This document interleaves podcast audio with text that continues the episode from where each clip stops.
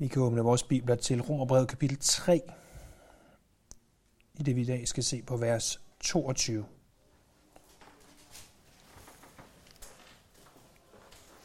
Der står fra vers 21 til vers 26 følgende. Men nu er Guds retfærdighed åbenbaret uden lov, bevidnet af loven og profeterne. Guds retfærdighed ved tro på Jesus Kristus for alle, som tror. Der er ingen forskel, for alle har syndet og har mistet herligheden fra Gud. Og ufortjent gøres de retfærdige af hans nåde ved forløsningen i, Jesus, i Kristus Jesus.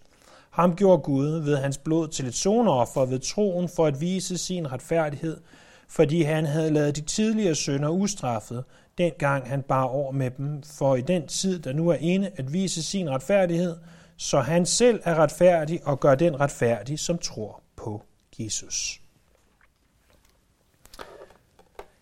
Det var den ganske udfordrede Job, der stillede spørgsmålet, hvordan kan et menneske være retfærdigt over for Gud? Det burde jo være et spørgsmål, der optager hver en af os. Især når vi har set på vers 21, hvor der står, at Guds retfærdighed er åbenbaret. At nu forstår vi, hvad Guds retfærdighed er. At Guds retfærdighed er ikke alene, at han er retfærdig, men det er, at han giver os af sin retfærdighed. Men hvordan modtager vi den så? Hvis han giver den, hvordan bliver den så din? Hvordan bliver hans retfærdighed din? Det er spørgsmålet. Vi ved fra vers 21, at retfærdigheden modtages ikke ved lovgærninger, men snarere så modtages den ved troen alene. Og hvad er så tro? Hvad er tro for en størrelse? Hvordan skal vi forstå tro? Jo, det klareste vers i Bibelen, der omhandler tro, det finder vi i Hebræerbrevet, kapitel 11, vers 1. Prøv en gang at finde det vers. Hebræerbrevet, kapitel 11, vers 1.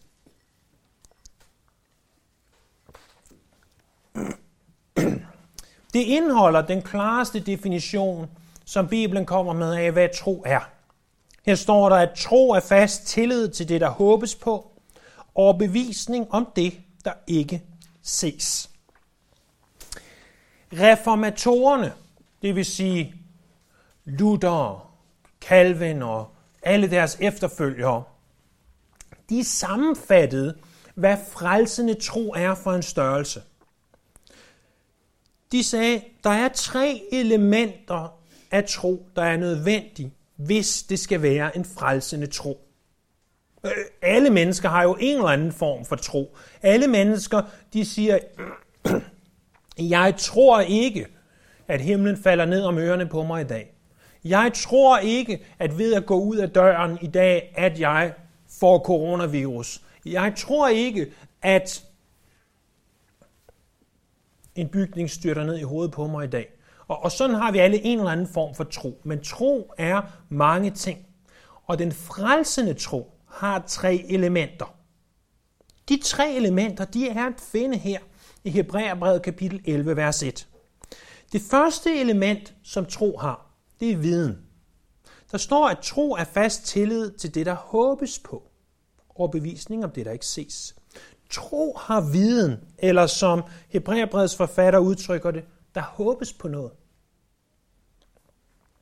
Øh, hvis der ikke var noget håb, så var der ikke noget at tro på.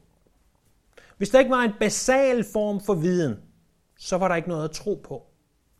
Du er nødt til, for at kunne tro til frelse, at have en eller anden basal form for viden. Hvad er den basale form for viden? Jamen, du er nødt til at vide, at alle har syndet og fortjener Guds vrede. Du er nødt til at vide, at Jesus er Guds enborne søn, som kom til jorden som et menneske for at frelse os. Du er nødt til at vide, at han døde for vores synd på korset. Du er nødt til at vide, at han opstod igen på tredje dag. Du er også nødt til at vide, at det er ved troen på ham, at vi bliver retfærdiggjort. Så der er viden i tro. Du er nødt til at vide et eller andet. Der er et element af noget, du skal vide. Men tro er mere end det. Tro er mere end blot at have viden. Tænk på, hvor mange, mange, mange mennesker, der har viden. Hvor mange mennesker, der intellektuelt ved de ting, vi lige har nævnt her. Du behøver blot at, at tage en tur på Københavns Universitet og gå ned på det teologiske fakultet og, og tale med dem og så sige, jamen ved du, at alle har syndet og fortjener Guds vrede. Ja, det ved jeg godt. Det står i Romerbrevet kapitel 1, 2 og 3. Ved du, at, at Jesus er Guds enborgne søn? Ja, det står i Johannes 3, 16. Ved du, at han døde for vores synder på korset? Ja, det ved jeg godt. Det har jeg lært. Det, det ved jeg også. Betyder det, at hver og en af dem, der ved det, de er frelst? Absolut ikke. Masser af mennesker ved det her. Men de er også nødt til at være overbevist om, det er sandt. Og det er det andet element. Og når vi taler om den frelsende tro, så er det lidt som en trætrins raket. Først har vi, at de skal have viden. Og oven på den viden, der bliver bygget den overbevisning. Du er nødt til at have en overbevisning om, at det er sandt. Tro er fast tillid til det, der håbes på. Overbevisning om det, der ikke ses. De er nødt til at være overbevist om det. Det, det er altså et ord, vi møder i Hebræerbrevet kapitel 11, vers 1. Det er ikke nok at kunne en trosbekendelse udenad. Prøv at høre, jeg kan ikke øh, trosbekendelsen udenad, som man lærer det i den danske folkekirke. Men det er ikke nogen dårlige ting at kunne. Det er helt okay, at du kan trosbekendelsen udenad. Det gør dig ikke til en dårlig kristen. Det kan gøre dig til en bedre kristen, for det kan gøre, at du ved, hvad du tror på. Men det frelser dig ikke. Man siger for eksempel i den her apostolske trosbekendelse, som Folkekirkens trosbekendelse kaldes, at vi tror på Jesus Kristus, hans enborne søn, hvor Herre, som er undfanget ved Helligånd. Prøv at høre, det er én ting at sige det. Det er en anden ting at være overbevist om, at det er sandt. Det er én ting at sige, vi tror på, at han er undfanget af Helligånd. Når du besøger en folkekirke, og de i kor øh, som en, undskyld mig, slags papegøjer, siger det her efter hinanden. Så siger alle, der står der, der kan det her udenad, vi tror på det her. De ved godt, at det er det, der står i Bibelen, eller i hvert fald står i trosbekendelsen, men er de overbevist om, det er sandt? Nogle af dem er ganske givet, men mange, ej, en jomfrufødsel, det er jo umuligt. Det er fysisk umuligt. Vi er ikke overbevist om, det er sandt. Men så er der ikke tale om en frelsende tro. Hvis der blot er viden, men ikke er overbevisning, så er den tro ikke en frelsende tro. Vi kan også illustrere det her på en anden måde. E-, et af de helt store vers i Bibelen er Hebræerbrevet kapitel 11, vers 1. Det er også Romerbrevet kapitel 3, vers 22, som vi ser på, men der er et andet et, som også er ganske stort. Det er Romerbrevet kapitel 10, vers 9. Og noget af det, der står her, er, at du i dit hjerte tror, at Gud har oprejst ham, altså Jesus, fra de døde. Det er der, du skal frelses. Hvis du ikke i dit hjerte tror det, det kan godt være, at du ved, at vi fejrer påske, fordi at Jesus opstod fra de døde, men hvis du ikke tror det i dit hjerte, så bliver du ikke frelst. Der er nødt til at være en overbevisning. Men der er et sidste element. Det er tillid. Tro har viden, tro har overbevisning, men til sidst og endeligt, så har den frelsende tro også en tillid. Bemærk, hvad der står. Tro er fast tillid til det, der håbes på, og bevisning om det, der ikke ses. Det kan godt være, at du har viden, og du endda har overbevisning. Men det er der også nogle andre skabninger, der har. Det er dem, vi typisk kalder dæmoner, onde ånder. Jakob skriver i sit brev, du tror, at Gud er en. Det gør du ret i, siger han.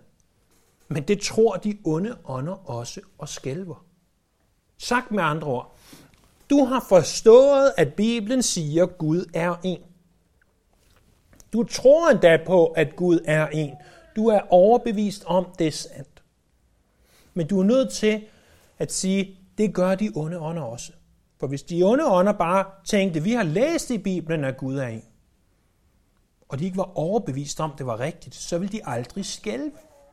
Men de skælver. men de har ikke fast tillid til den Gud, som er en. Som de endda er overbevist om, han er en. I stedet for, så har det virket det modsatte i dem, nemlig at de skælver. Fast tillid, hvad er det? Fast tillid er, når Jesus er herre i dit liv. Det er også det, som det vers, vi citerede før, Romerne kapitel 10, vers 9, hvor der står, at hvis du med din mund bekender, at Jesus er herre, og i dit hjerte tror, at Gud har oprejst ham fra de døde, da skal du frelses. Du med din mund bekender, at Jesus er herre, og i dit hjerte tror, at Gud har oprejst ham fra de døde, så skal du frelses. Når vi har tillid til Jesus som vores Herre, hvad betyder det så? Så betyder det, at vi kan kaste os i armene på ham, og vi kan sige, her er jeg, grib mig. Det betyder, at vi vil underlægge os hans autoritet og sige, gør med mig, som du ønsker, fordi jeg har tillid til dig. Det er det, en frelsende tro er. Det er ikke blot, at du ved noget. Det er ikke engang bare det, du er overbevist om det. Men det er, at du er så overbevist om det, at du er villig til at kaste dig i armene på Jesus og sige, her er jeg, brug mig. Her er jeg, tag hånd om mig. Når Romerbrevet kapitel 3, vers 22 erklærer, at Guds retfærdighed ved tro på Jesus Kristus for alle, som tror. Når der står det, så står det her som tror. På græsk, altså det græske verbum, verbum der står det i den øh, tid, der hedder præsens, eller nutid vil vi kalde det på dansk. Og det indikerer en kontinuerlig proces. Troen på Jesus som Herre tilliden til ham, den bliver nødt til at være der kontinuerligt. Det er altså ikke bare noget, der skete for 10, 20, 30 år siden. Tilliden bliver nødt til også at være der i dag. Det er den tro, der frelser. Så siger du, jamen i går, der stolede jeg ikke på Herren. I går kastede jeg mig ikke i hans arme og sagde, her er jeg. Jeg har tillid til dig. Det er ikke den form for tillid, vi taler om. Det er ikke den tillid, hvor der aldrig er tvivl, for der vil være tvivl. Der er plads til tvivl. Men det må aldrig være tvivlen, der dominerer. Det er troen, der dominerer. Det er den, der er dominerende i dit liv. Det er troen og tilliden til ham, ikke tvivlen, der dominerer. Så hvad er tro? Jamen tro er fast tillid til det, der håbes på, og bevisning om det, der ikke ses. Det er tro. Tro er, at vi har viden, vi ved nogle ting, vi ved ikke alting. Ingen af os ved alting. Vi kan alle sammen vokse i vores viden. Der er nogle få basale ting, vi ved. Det er, at vi er overbevist om, at de ting er sande. At det rent faktisk er sket, at Jesus levede. At han rent faktisk er født af en jomfru. At han rent faktisk døde på et kors for vores sønder og øh, måske mest af alt, at han rent faktisk opstod igen. Vi er overbevist om, at det er sandt. Historisk. Også selvom det fysisk ikke alt sammen giver, øh, giver mening. Men ikke blot det. Vi har nu tillid til ham. Reformatorerne de brugte ordet fiducia. Ikke at vi har en fidus til ham, men vi har tillid til. Vi kaster os i hans arme og siger, jeg tilhører dig. Hvem er det så? Vi ser på, hvad er tro? Og vi har set, hvad tro er. Men hvem skal vi tro på? Det fremgår jo egentlig ganske klart i teksten. Guds retfærdighed ved tro på Jesus Kristus. Og alligevel, så er der mange, der misforstår det her. De tænker, at hvis du kommer ind for kirkens fire vægge, og du tror på et eller andet, så er det sådan set ligegyldigt, hvad du tror på. Øh, måske ikke ligegyldigt set ud fra, om det er inkarnation, eller hvad hedder sådan noget, New Age, et eller andet, eller, øh, det, det er ikke det, vi snakker om. På den måde er det ikke ligegyldigt. Men bare tro i det hele taget. Hvis du tror på noget godt, hvis du tror på Gud og, og, og så videre, så er det fint nok. Men det er altså ikke bare den tro, der leder til frelse. Mange af os, vi tænker, hvis vi tror på hans løfter, hvis vi tror på, at jeg kan gøre alt igennem Kristus, som styrker mig, så er jeg frelst. Nej, det er et løfte måske, måske mis, lettere misforstået, øh, øh, men hvis jeg tror på, at han går med mig i dødsskyggens dal, så er jeg frelst. Nej, det er ikke den form for tro, der frelser. Det er godt at tro, han går med dig i dødsskyggens dal. Det er sandt. Men det er ikke den form for tro, der frelser. Der er også mange, der tænker, at hvis jeg har den rette lærer, hvis jeg har den rette lærer, øh, hvis jeg kender en bestemt række af læresætninger udenad, e- eller måske endda læner mig op af en bestemt teologisk retning, så er det det, der frelser os. Men det er det altså ikke. Ingen systematisk teologibog vil kunne frelse dig. Den vil kunne gøre dig ganske meget klogere, men den vil aldrig kunne frelse dig. Der er også nogen, der tænker på de fordele, vi er givet. Al den himmelsk åndelige velsignelse, at tænke, hvis jeg tror på det, så er jeg frelst. Tænk så, hvor vidunderligt, at han er gået i forvejen for os og forbereder os en bolig. Det tror jeg på. Jeg tror på, at Jesus kommer igen, men det frelser dig ikke at tro på de ting. Der er også mange i dag, der har tendens til at tro på mirakler. De ser et eller andet, de mener er et mirakel, og så tror de på miraklet. Vi har hørt om folk, der oplever guldstøv og oplever forlængede ben og øh, hold i ryggen, der bliver helbredt og alt muligt andet. Noget nok sandt, noget måske knap så sandt.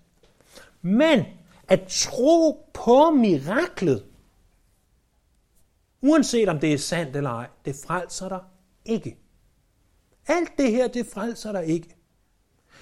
Der er i stedet et andet sted, vi skal se hen.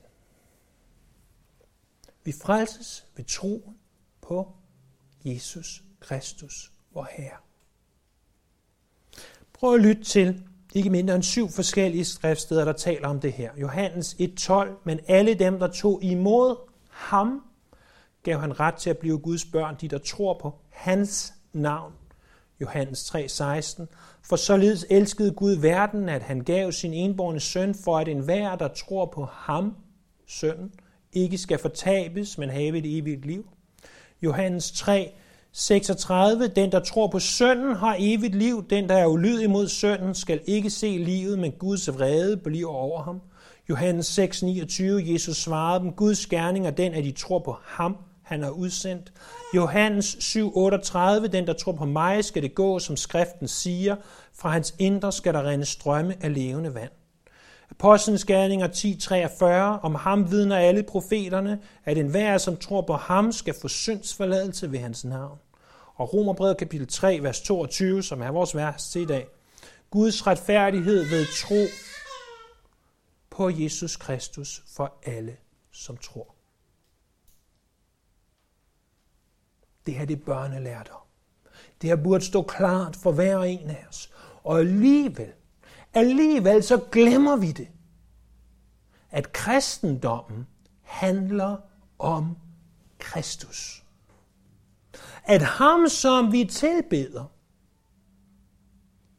og frelses ved troen på, er Jesus. Vi tilbeder også faderen, vi tilbeder også helligånden, for hvor Gud er en og treenig. Men vi glemmer, at det er ved troen på sønnen, at vi frelses.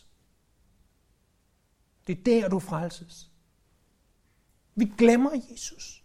Tænk så, vi kan gå i kirke og glemme Jesus. Jeg håber, du husker din Bibel, men glem aldrig Jesus. Glem ham ikke. Lad ham stå malet for dit blik. Lad dig huske ham, når du vågner,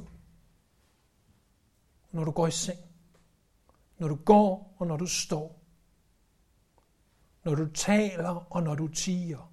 Glem aldrig Jesus, for det er ved hans værk på korset, at dine sønder kan tilgives. Det er ved troen på ham, at du kan blive frelst.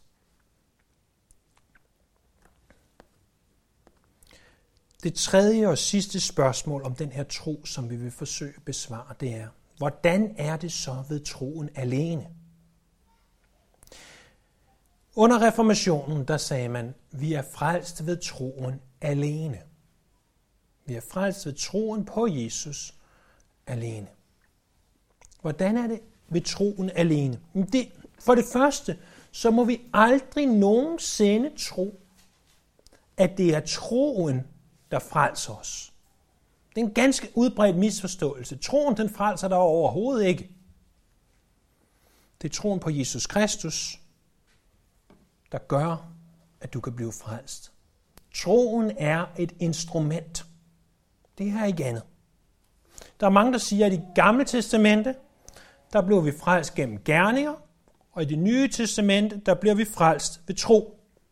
Nej, du bliver ikke frelst ved tro. Du bliver frelst, fordi Gud frelser dig. Troen er et instrument.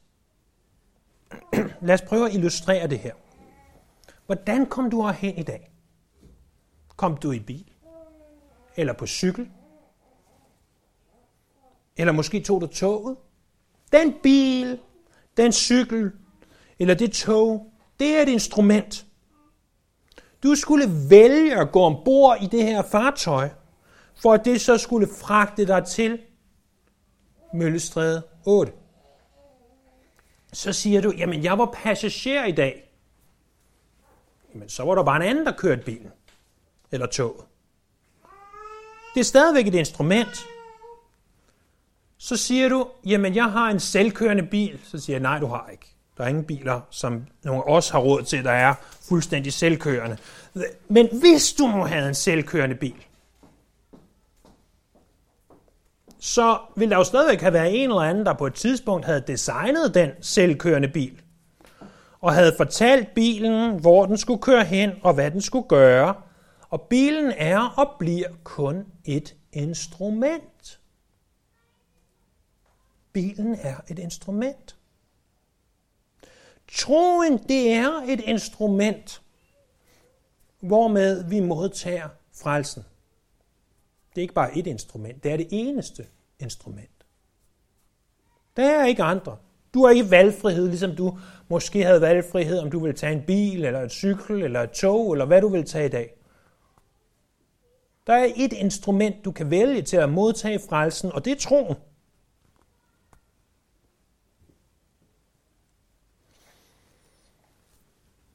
Det er ikke instrumentet, der frelser. Instrumentet er instrumentet. Bilen, det er ikke bilen, der kører dig hen. Det er dig, der kører bilen. Og der er nogle andre, der har designet bilen osv. På ganske samme måde er det Gud, der frelser dig.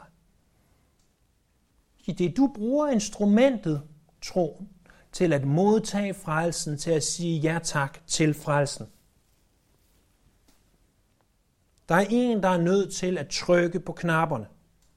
Når vi så siger, at vi er frelst ved troen alene, hvad så? Det betyder for det første, at vi ikke er frelst ved gerninger.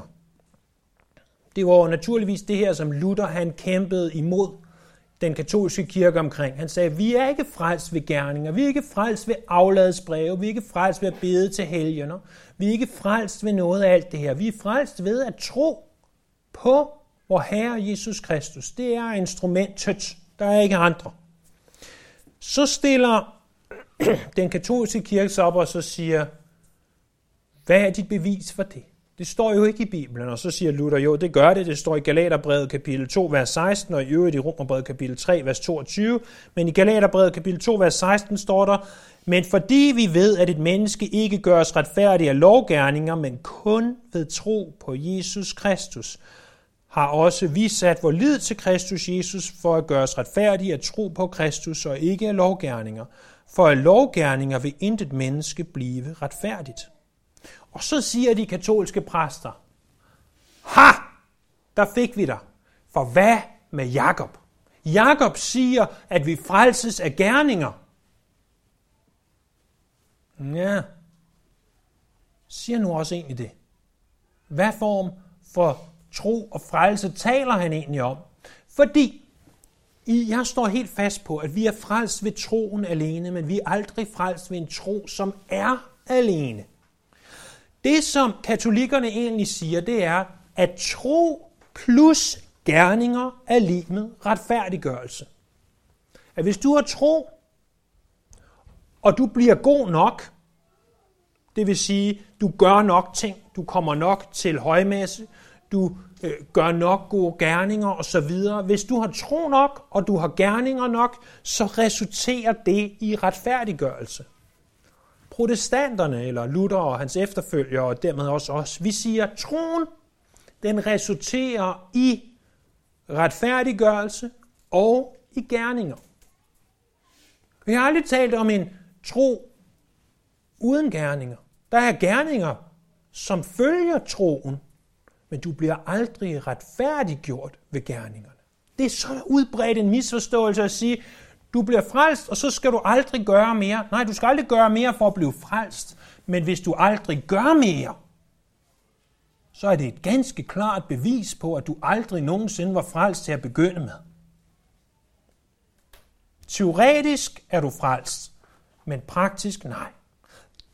Lad os sige, at du i dag for første gang nogensinde giver dit liv til Gud. Jamen så allerede for i morgen, så vil der være ting, der begynder at ændre sig i dit liv. Du vil have lyst til at læse i Bibelen, du vil have lyst til at bede, du vil have lyst til at være sammen med Guds folk osv.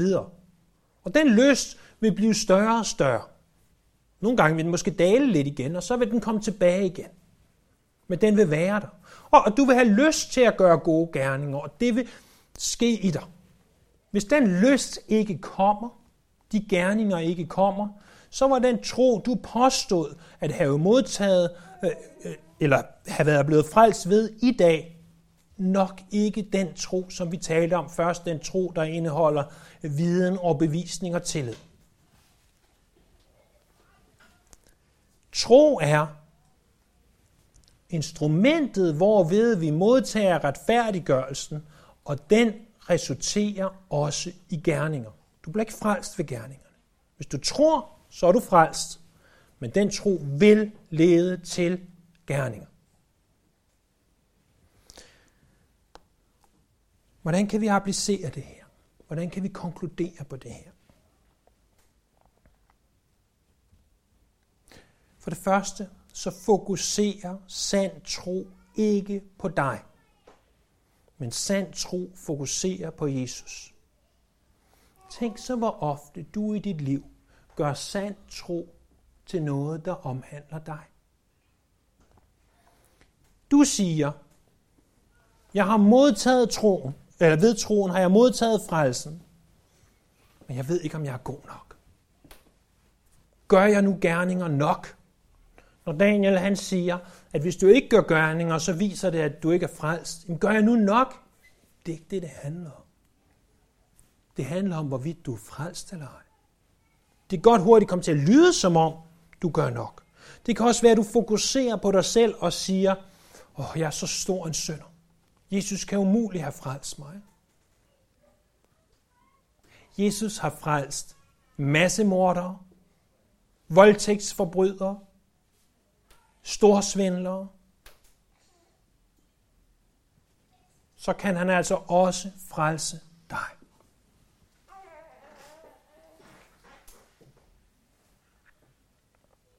Vi er nødt til at se på Jesus, i stedet for at se på os selv.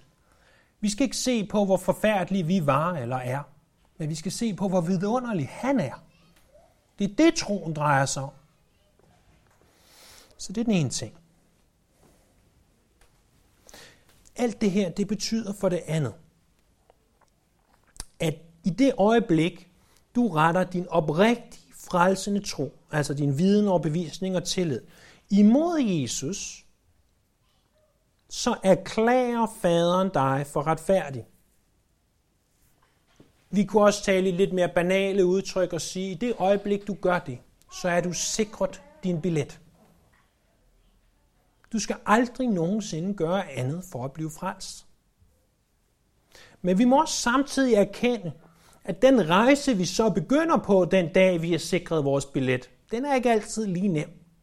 Vi ved, at Himmelekspressen altid når sit mål. Altid. Men vi ved også, at der er mange bump på vejen. Og meget, der må gøres. Ikke for at nå destinationen, men for at behage ham. Og tredje og sidste ting, for at vende tilbage til begyndelsen, til Jobs spørgsmål. Job, som sagde, hvordan kan et menneske stå retfærdigt over for Gud? Det kan et menneske ved at tro på Herren Jesus alene. Lad os bede. Himmelske Far, skaber Gud, du som ikke skånede og sparede din egen søn. Vi beder, at du vil hjælpe os til at forstå, hvad tro er for en størrelse, og hvorfor vi er frelst ved troen alene og ikke ved gerninger.